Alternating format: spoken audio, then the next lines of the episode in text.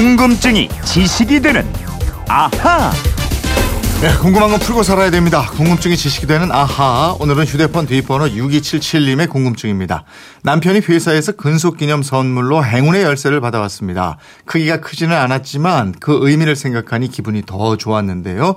문득 왜 행운의 열쇠가 행운의 상징이 됐는지 궁금해졌습니다. 그 왜 그렇죠? 이러셨는데 오늘도 행운을 불러올 것 같은 정슬기 아나운서와 알아보겠습니다. 어서 오세요. 안녕하세요. 정슬기 씨는 혹시 행운을 상징하는 물건 뭐 갖고 다니는 거 있어요? 네. 뭐 뭐예요? 저는 향수입니다. 어, 어떤 향수예요? 누구한테 받았어요? 아, 그건 아니고요. 네. 제가 좋은 향을 맡는 걸 굉장히 좋아하거든요. 예. 좋은 향 맡으면 기분도 좋고 또 상대방도 기분이 오. 좋아서 좋은 일이 생길 것 그렇구나. 같아요. 예. 그래서 향수를 좀 갖고 알았어요. 다닙니다. 많은 분들이 왜 저 네잎 클로바라든지 뭐 2달러짜리 지갑에 넣어 가지고 다니고 뭐 이런 거 있거든요, 사실은. 네. 예. 행운의 열쇠예요. 보통 금으로 만드는데 행운이 생기지 않더라도 기분이 좋을 것 같아요. 이게 금이잖아요. 그러게요. 저도 금 굉장히 좋아하는데 이제 금은 현금이나 마찬가지잖아요. 언제 어디서나 급할 때 현금으로 바꿀 수 있다고 해서 환금성이 좋다고 하는데요. 네. 그래서 금으로 만든 돌반지나 메달, 행운의 열쇠 등을 기념 선물로 주는 건 동양이나 서양이나 공통된 풍습인 것 같습니다. 음, 요즘에는 뭐 좀 뜸해졌습니다만은 과거에는 귀빈이 어떤 도시 방문하고 이러면 기념으로 행운의 열쇠 증정하고 그랬어요. 근데 왜 하필 열쇠가 행운을 상징하는가? 그래서 행운의 열쇠가 됐는가? 이 궁금증이란 말이에요. 열쇠를 증정하는 건 서양에서 시작된 풍습인데요. 열쇠가 가진 상징성과 관련이 있습니다. 열쇠는 자물쇠를 여는 도구잖아요. 이 열쇠가 없으면 금은 보화가 들어있는 창고나 상자도 열 수 없습니다. 네. 그래서 열쇠는 물건을 소유하고 있다는 상징물로 여겨졌고요. 음. 열쇠와 자물쇠를 서양에서 처음 사용한 이집트에서는 물건을 보관한다는 목적보다는 자랑의 목적이 더 컸다고 합니다. 아, 나는 이렇게 자물쇠를 채울 만큼 귀한 물건이 많다. 내가 네. 이런 열쇠나 여기서 많다. 이걸 상징적으로 보여줬다. 네. 예.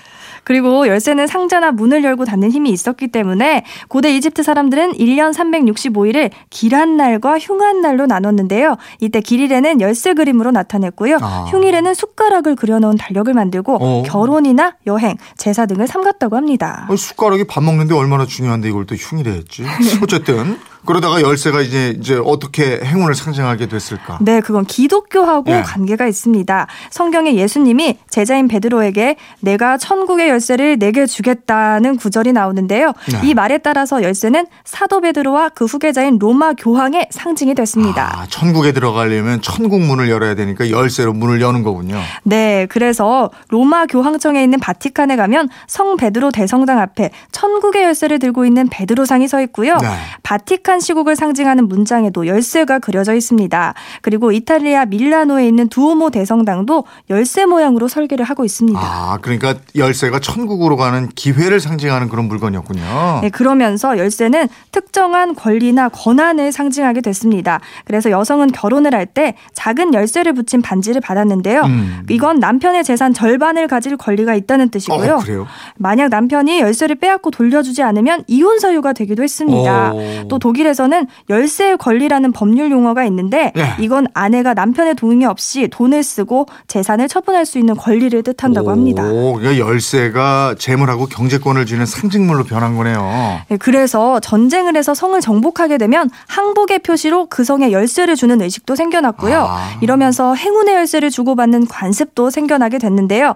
이렇게 열쇠에 많은 의미를 담았던 유럽에서는 열쇠가 질병을 막는 힘이 있는 것으로도 여겨졌습니다. 음. 그래서 열 쇠를 일종의 부적처럼 생각하고 몸에 지니기도 했고요. 예. 독일에서는 임산부가 열쇠를 지니고 있으면 순산한다는 믿음이 있었다고 합니다. 아, 옛날에 우리나라도 그 시어머니가 며느리한테 이제 며느라 네가 고간 열쇠를 관리하고 아? 이러면 전권을 이양하는 거였다고요. 네. 무병, 무탈, 행운을 기대하는 행동, 풍습 이런 거는 뭐 동서양이 따로 없네요. 그러게요. 이 특히 독일은 심령술이나 무속이 성행했던 나라라서 그런지 열쇠에 얽힌 재미난 풍습도 있습니다. 네.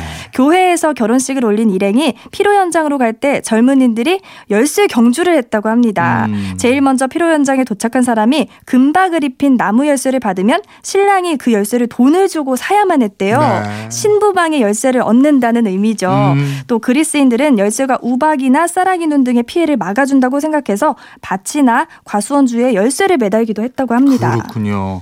행운을 기대하거나 이제 상징하는 물건들. 전에는 이 아하 코너에서 네잎클로버 아까 제가 잠깐 얘기했던 그리고 말 발굽에 박는 편자 또 일본의 고양이 뭐 이런 것들에 대해서 알아본 적이 있는데 이거 말고 더 많이 있죠. 많죠. 이 서구권에 널리 퍼진 행운의 상징물은 바로 토끼 발입니다. 네, 네. 토끼의 발을 잘라서 만든 장신구인데요. 우리 관념으로는 좀 이해하기가 아, 무서워, 어렵죠. 이거. 네.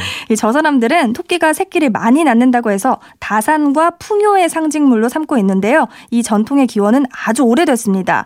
기원 전 600년경에 켈트족의 미신에서 찾을 수 있는데요. 토끼가 굴을 파고 사는 모습을 보고 토끼가 지하 세계를 통해서 신과 직접 소통한다고 믿었다고 합니다. 아, 그랬군요. 그래서 외국 영화나 드라마에도 토끼발이 등장하고 이러는군요.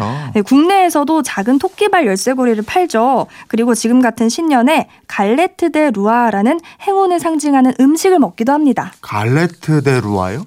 그게 뭐예요?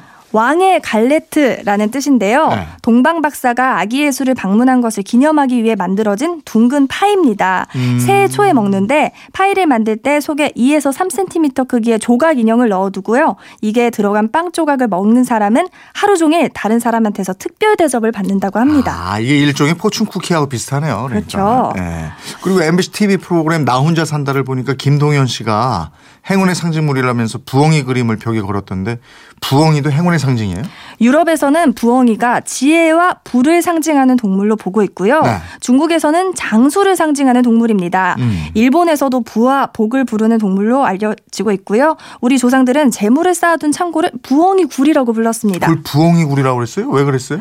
부엉이는 날이 어두워지면 활동을 시작하잖아요. 네. 특히 수리 부엉이는 워낙 몸집이 크고 힘이 세서 산토끼를 비롯한 작은 동물들, 여우, 노루 등도 잡을 수 있었다고 해요. 음. 사냥을 잘해서 그 집에는 신선한 먹이가 가득하다고 합니다. 예. 잘 먹어대는 새끼들을 위해서 어미부엉이가 먹이를 많이 잡아오기 때문인데요. 그래서 재물을 쌓아둔 창고가 말할 때라든가 써도 써도 재물이 줄지 않을 때 부엉이 굴이라고 했습니다. 그랬군요. 6277님, 궁금증 풀리셨어요? 또 궁금한 거 있으면 저희한테 마음껏 물어보시기 바랍니다. 선물도 보내드리도록 하겠습니다. 지금까지 궁금증이 지식이 되는 아하 정슬기 아나운서였습니다. 고맙습니다. 고맙습니다.